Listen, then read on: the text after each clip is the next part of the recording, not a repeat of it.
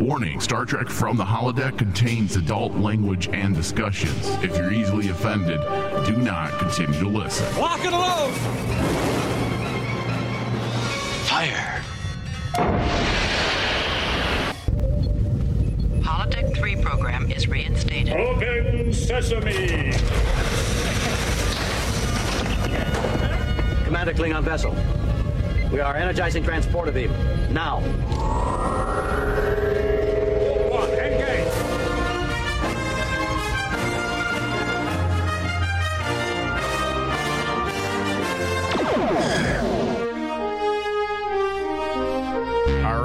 Welcome everyone to Star Trek from the Holodeck. You can find this show wherever you listen to podcasts. Just search from the Holodeck. Our preferred podcast providers are iTunes and Spotify. Leave us a review, give us a thumbs up, share the show. We could use all the support and help that you could possibly muster up. All right, hello, Dave. How are you? How's it going? Doing good over here. You seem confused, Dave. I was confused because I was going over my notes well one last time. All Because there's a there's a lot we got to pull from this episode. Is there? Is there a lot to pull? You know, I, I did my best. I did my best to navigate Well, this is not a good way to start the show because now people are going to think we didn't like the episode. Exactly. I liked the episode. It was very simple episode. It was. extremely simple. It was funny. Uh, charade is the, I believe charades, is the name of the episode. Yeah. it's an episode of Trek that I guess the best way to describe it it it models itself after so many other iterations of Trek episodes that came before where we see the writers use what I would say has become for better or worse a trope of Star Trek and that is an accident of some kind occurs Yeah. and it changes the character either permanently or temporarily, but the effect of that change is lasting on their core identity, uh, their characterizations, etc.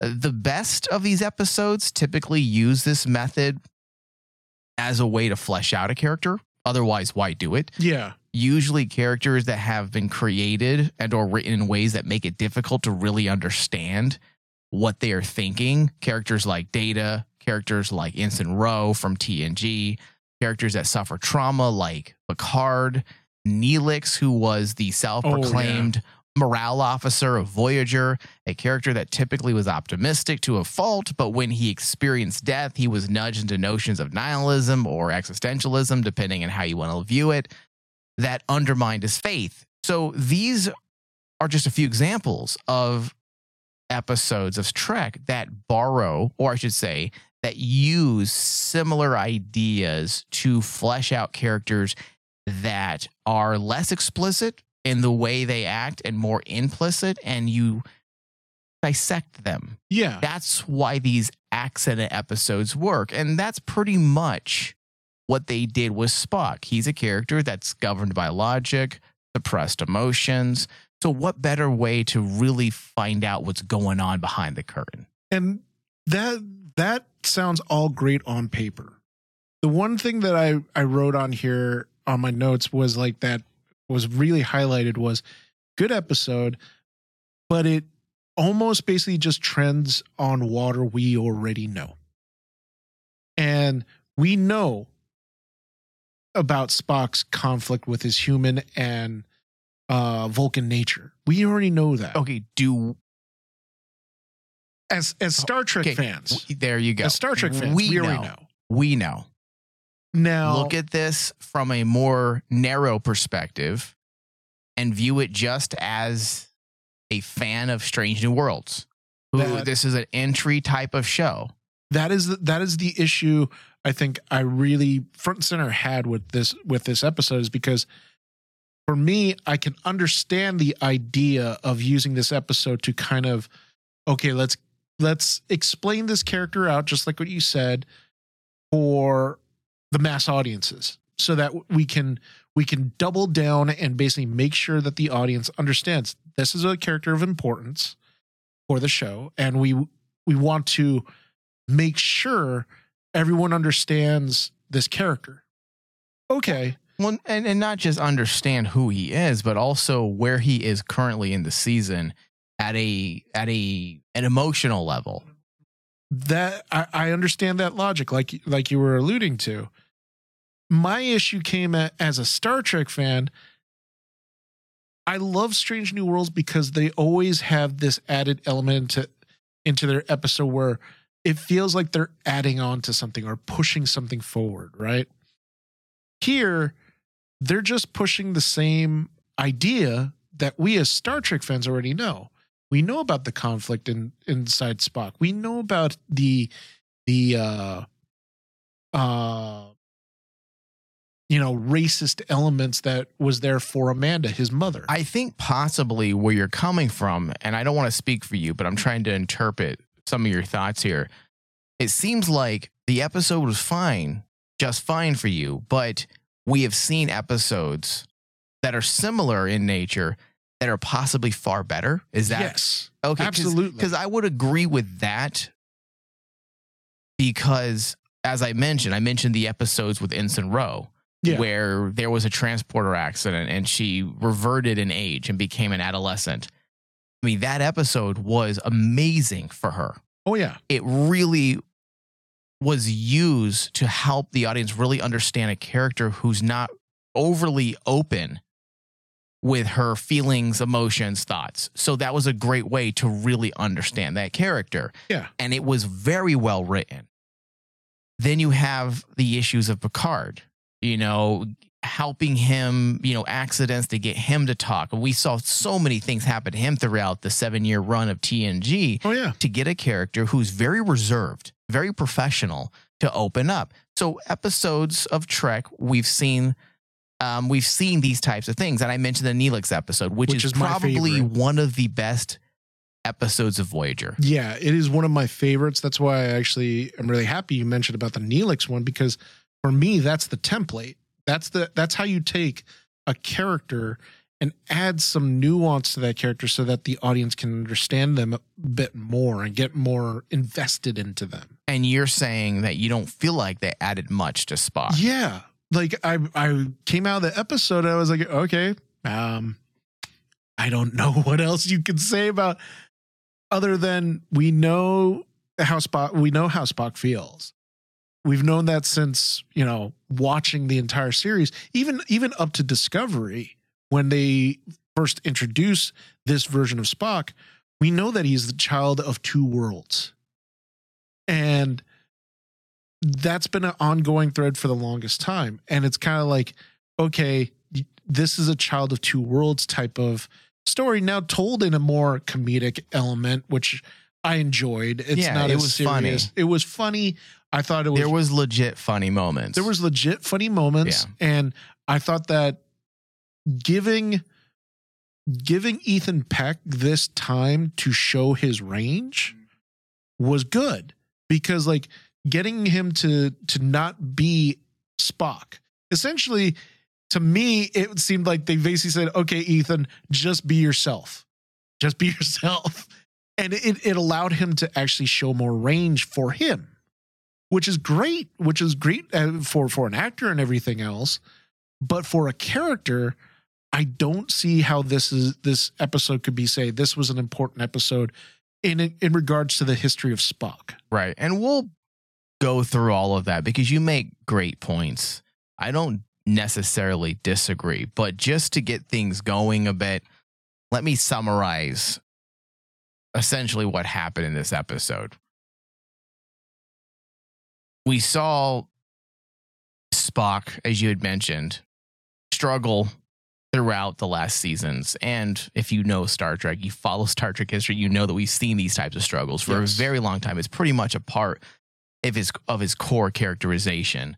As you mentioned, the the man of both worlds. What was the terminology? The child of the two child worlds. of two worlds you know and using the the accident if you will as a way to get into the mind to really dissect those layers pull back the curtain i believe is what i said a moment ago and that's what we saw with spock in this episode a character that strives to be vulcan struggles with being honest with his emotions, was stripped of his Vulcan identity in order to privilege his human side. And by doing so, the audience was given what ended up becoming, and I, feel like this is the key point, Dave, that you didn't touch on a major turning point in a love story that's been simmering since the beginning of season one. Spock and Chapel are seemingly taking their feelings to the next level. And that's something that I was not expecting for them to do this soon Yeah. in the series. So, from that perspective, I like that they were able to get the ball rolling when it comes to that scenario, which they wouldn't have been able to get to that point as quickly if they didn't strip away all of his Vulcan layers, if you Vulcan layers. Yeah. that was more or less the point to really start getting into this relationship between Spock and Chapel. Yeah. And that's something we have never seen with Spock. Have we ever seen Spock truly involved in a romantic relationship? No. And that's why I felt like at the end of the episode, they did something clever and you not not clever, something unique. Yeah. Something Showing unique. us a side we've we've never seen this side of Spock ever. Yeah, we've it's been alluded to.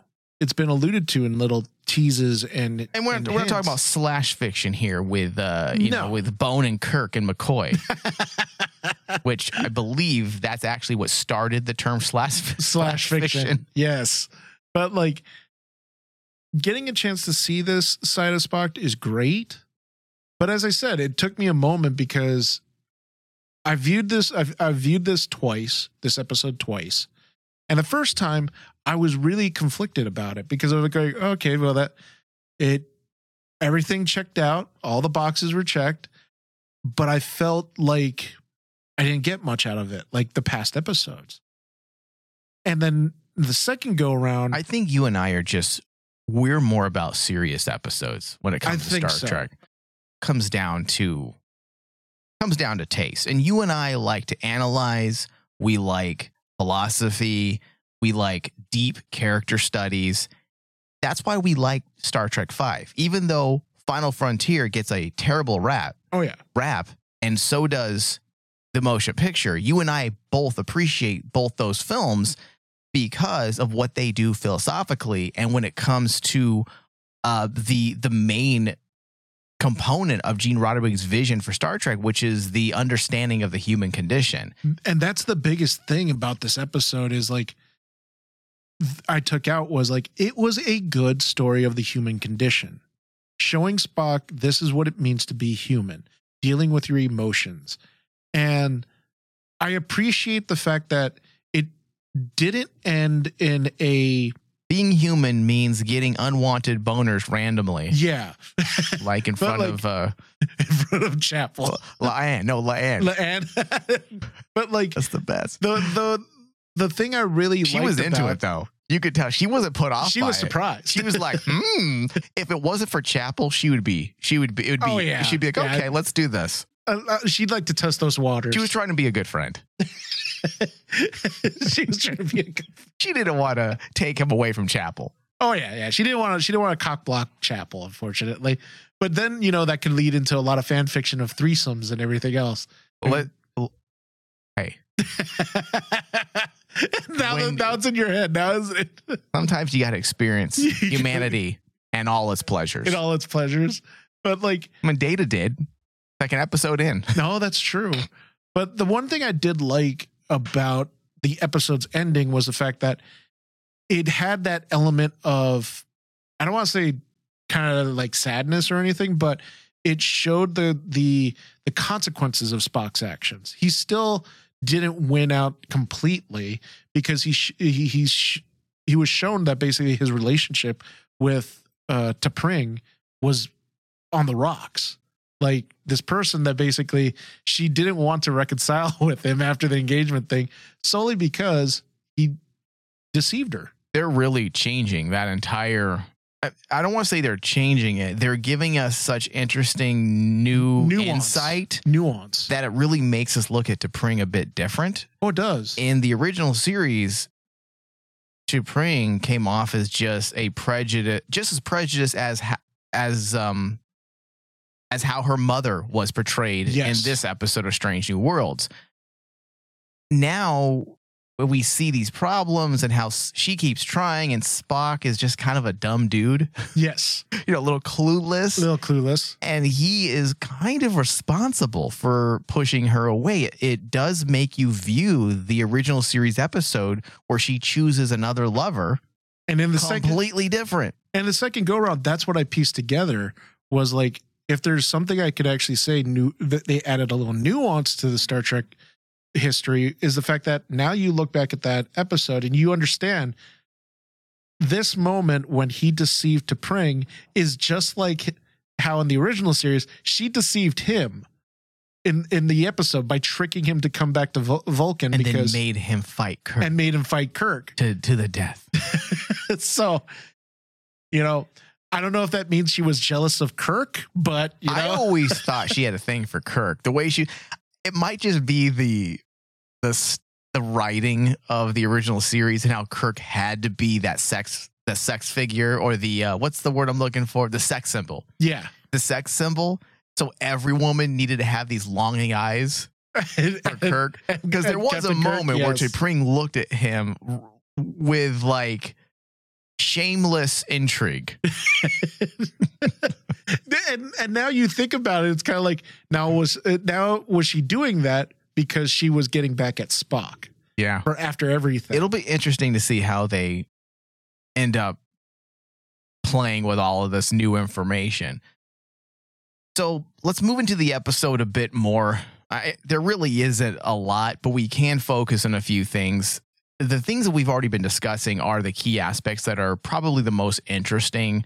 The Spock and Nurse Chapel yeah. aspects I think is the most interesting, obviously, because we know somewhat where the two of them were relationship wise in the original series. In numerous episodes, there seemed to be a bit of tension, romantic tension, but it, it was never explicit. It was implicit. And the way the writers are filling the narrative gaps in Strange New Worlds is fun for a fan of the original series to see how they got to that point because we know it's not going to work out. And because it's not going to work out, possibly the original series now could be viewed In a different light. retrospectively as well, the reason why there's romantic tension is because they're annoyed with each other. Yeah. Or it, it also adds to that element, like what we talked about, discussed in one of the prior shows that we were talking about, about the motion picture. The, that shot of when Spock comes back to the Enterprise and Chapel looks at him uh, as he go uh, walks onto the bridge, and she almost has like this, you know, hurt look on her face when she first sees him. Yeah, Spock snubs her. Come on, Spock. Yeah, Spock snubs her because he he uh, Yeah, shut that down. yeah, he shot that down and he removed all of his emotions. Yes. Yeah, so the writers have always relied heavily on the franchise's encyclopedic capacity, which basically refers to gaps or excesses in the unfolding of a story. And then they go in later down the road, 10 years, 15 years, 20 years, and start filling in the gaps. You introduce pot- potential plots, which cannot be fully told, or sometimes they, they can just be extra details, which then hint at more uh, aspects that can't be revealed until later in other series. And that's exactly what they do in Strange Worlds. And that's one way to look at Strange Worlds. Rather than retreading, it could be looked at as a bit of a series designed to feel the excess or narrative gaps. Yeah, to fill fill it up with like subtle nuances for like fans that basically are hardcore fans that know the history. And that's what I think has been their strength. This th- I mean particularly with this past season is the subtle nuance way that the writers have approached, hey, we're going to touch on this part of Star Trek lore. We're not going to openly go uh, go at it, but we're going to add it to our overall narrative.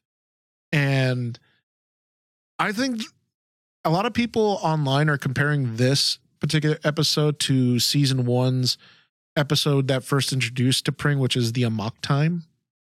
And everyone, uh, I have to say, when you compare the two episodes, I think Amok time does a better job adding more of a nuance. It's a much better episode. yeah, adding a much more nuance to the history of Star Trek than here.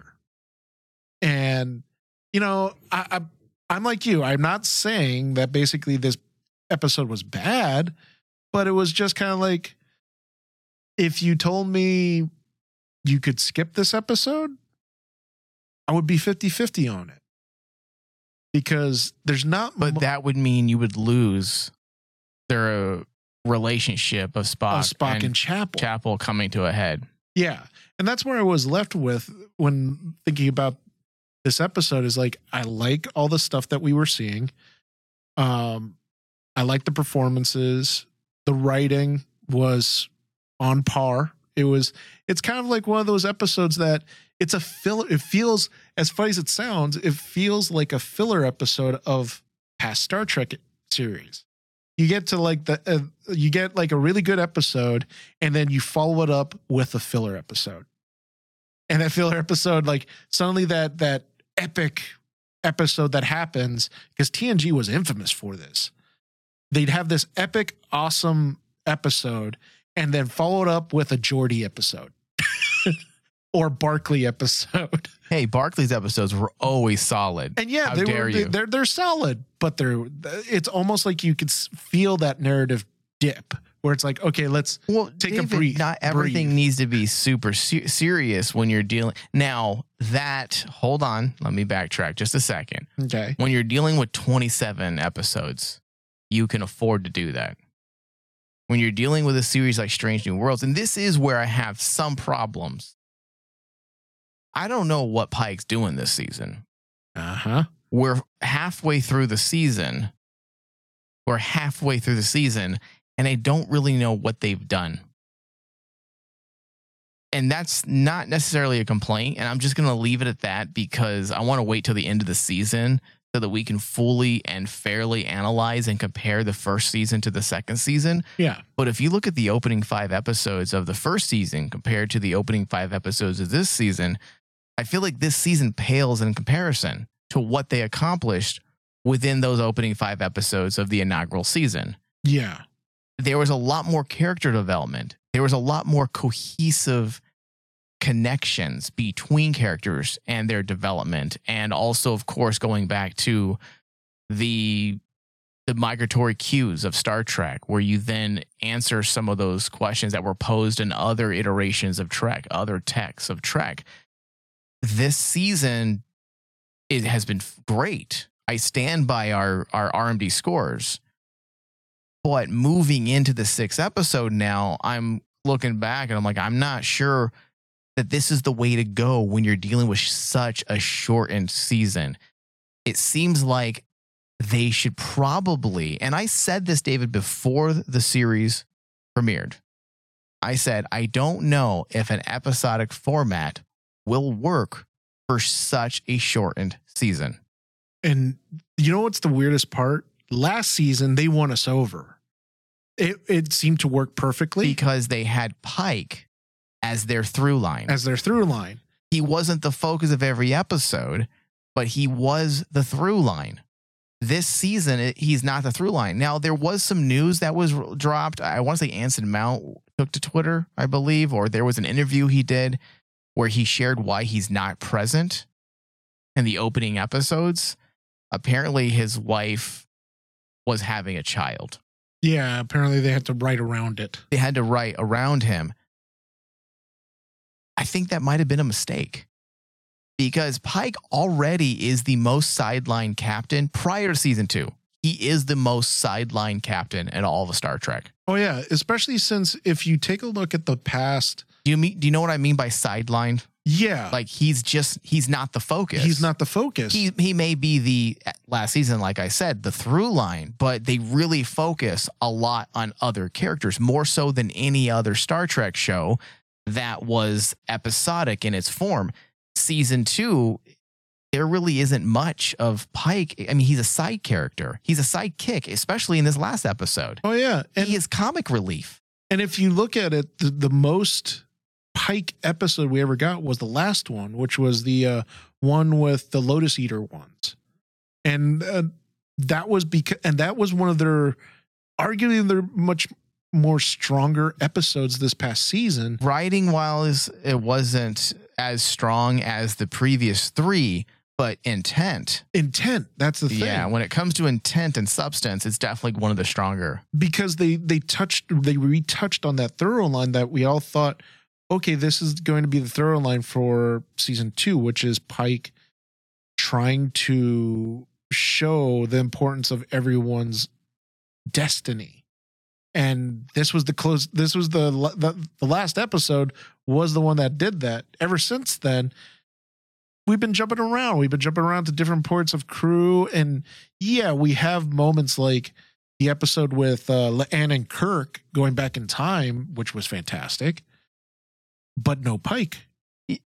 No anyone except La'an. And Except that La'an. is a great episode. It's I great episode. I love the episode, and that's why I feel a bit torn, Dave, Mm-hmm. because these episodes would be fine if we had 20 episodes. If we had 15 episodes, it probably would be okay. But we have such a shortened season Yeah, we're not really getting a fully realized season because we're going to the episodic format. I'm going to use an episodic show that's recent, not Star Trek, as an example here, that is shortened in its later seasons, and it's Lucifer, the show that yeah, uh, originally aired on regular network television. It had, I want to say, it had the usual 20 plus episodes. Then it moved over to Netflix for, I believe, its final two or three seasons. yeah, And it had drastically cut its seasons in half because that's what Netflix does. And I was concerned. I'm like, well, how are you going to do an episodic format in such a short amount of time? They did it the right way. They had episodic, for, they had the episodic format, but they also had the through line. There was an emotional through line for one or two individuals that we were always reminded of. Supernatural did this too during its first five seasons. hmm This show doesn't really have that this season. Doesn't No. have something that keeps it overall cohesive. If we had 20 plus episodes, as I said, it probably would be just fine. And remember, me and you last episode were saying, okay, what is the thorough line? We thought it was going to be Pike. We thought it was that. And then we tossed around the idea, well, maybe the line is the theme of destiny, that all these characters are destined of some importance. That's why their history, their memories are important. So I don't know, David, really what I'm trying to say, other than I, I guess we need to wait till the end of this season before we can definitively say that maybe the episodic format isn't the right choice for such a shortened season order. And let's let, let's be honest. The writers in the in the writing room and Strange New Worlds have earned that. They earned us to basically say, "We'll wait till the end of the season because you guys did such a stellar job with the first season, and you're doing okay with this job. This is how good television is rewarded." In fact, let's rephrase that because I don't think there's anything wrong with this season. What I'm seeing are potential cracks that can lead Yeah. to an uneventful ending. hmm That's, I guess, my point. I, I feel like the writing's on the wall that if we keep getting episodes like this, by the time we get to the end, we're going to shrug and say, okay, so what did this season do? Or even worse, what happens if they rush the ending? Because doing episodic format, me and you have discussed about the the, the cons of episodic episodic format. When you get to season finale, that's why old shows had part one and part two of a season finale because they had to rush everything all at once and try to get their ending uh, for their series right away. Yeah. So let's switch gears just a bit, David. There were some issues with the writing of the script as well. And I want to see if you caught it. There were logical issues. There were weird logical issues pertaining to the story. the story You're trying to. well, I want to be nice about this because Yes. it was really, it was, a, it was to me, it was a giant red flag that there was something off. So there were logical issues pertaining to the story and the Krakowians. They went missing. This is the idea, right? They went missing a long time ago, but no one knew where they went, even though they left behind a giant, Giant fucking, vortex, that could transport anyone to their new home in the interdimensional space. and no one's Mystery solved. What did you lose communication? Is that what it was? You never bothered to venture out? Yeah, did anyone decide to go check on this? Well, they haven't been answering any of our calls, Now- so they must have went missing. That was funny as it sounds, Mike. Funny as it sounds. Did you catch that too? Yes. I'm like, wait a But second. We're supposed to believe. a friend, a friend of mine actually told me, wait, David, wait, before you say anything, okay, okay. Wrath of Khan, what happened? What? The Federation never checked up on Khan just like them. David, that's different. They were never looking for Khan. Tell your friend he's an idiot. they- they were but they never never checked on that space. They never were looking for Khan. They- They said that the Kerkhovians have been missing and no one Yes. knows what happened to them. Did you ever bother to go check out that vortex hovering above their Above former their home world? world? I know. That's the I was trying to give give give some fans some logic. That was a little fucking. That's bad, dude. And this episode was actually written by one of the showrunners. yes. Did I miss something? Or is that really what the story was, right?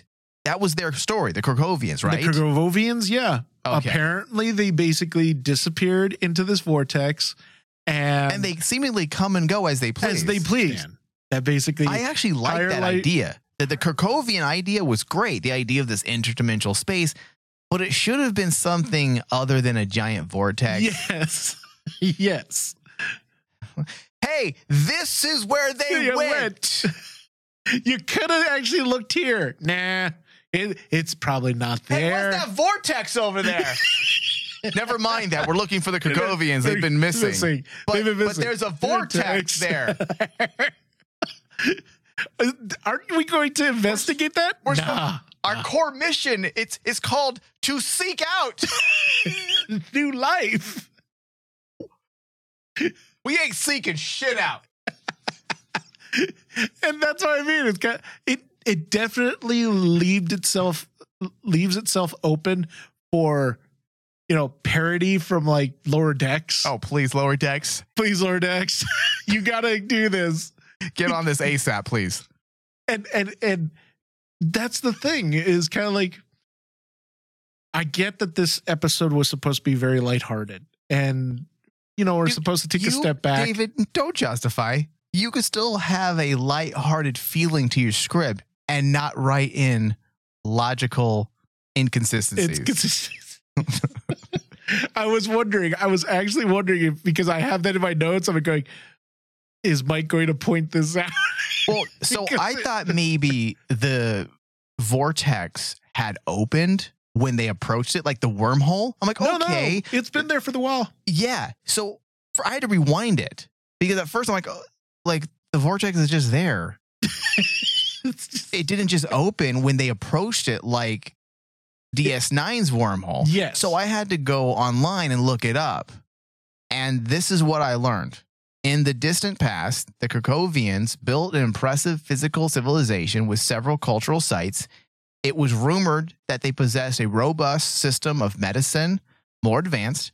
Eventually, the Kerkhovians abandoned their homeworld and migrated into interdimensional space. and why? They left behind a stable vortex that served as a transport tunnel into their new realm. They literally gave you the fucking road as well as the map and said, "Here we are." Where did they go? This this is the biggest mystery in our modern age. Where are the Kerkhovians? um I can see a lower decks cast member like actually knowing the answer. Showing up, Um, th- there's a vortex. Does anybody want to check out that vortex? dude. Actually, wait Who are you? We know that there's we know that there's a crossover event coming with lower decks. This has me more psyched to actually have the lower decks characters show up on Strange New Worlds because if they start making fun of some of the things that we've been seeing, it'll be just that that chef's kiss. It'll be the cherry on top of everything. David, it gets worse. The apparent disappearance of the Kerkhovians remained a mystery.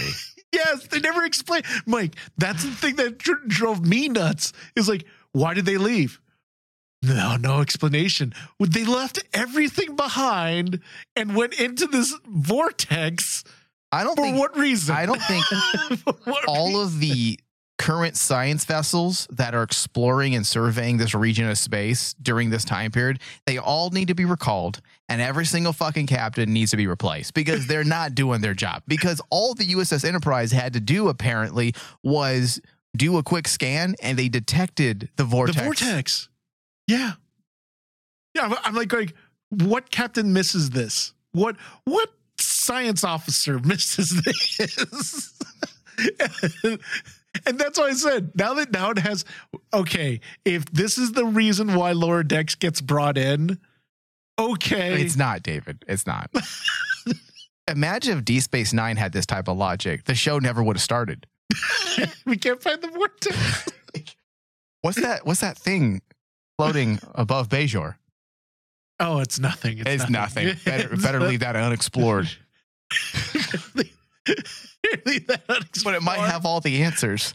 Nah, Nah. nah, nah, nah. Uh, shouldn't we just fly right through it? No, no, no. We don't want to disturb them. We're not venturing quite yet into mean spirited territory because it's deserved. it's deserved. It's deserved. We're given a, a hearty ribbing. We're poking the writers in the ribs. yeah. Like, come on, guys. Put something behind us, please. All right. So, Dave, this does bring us to the end of our show.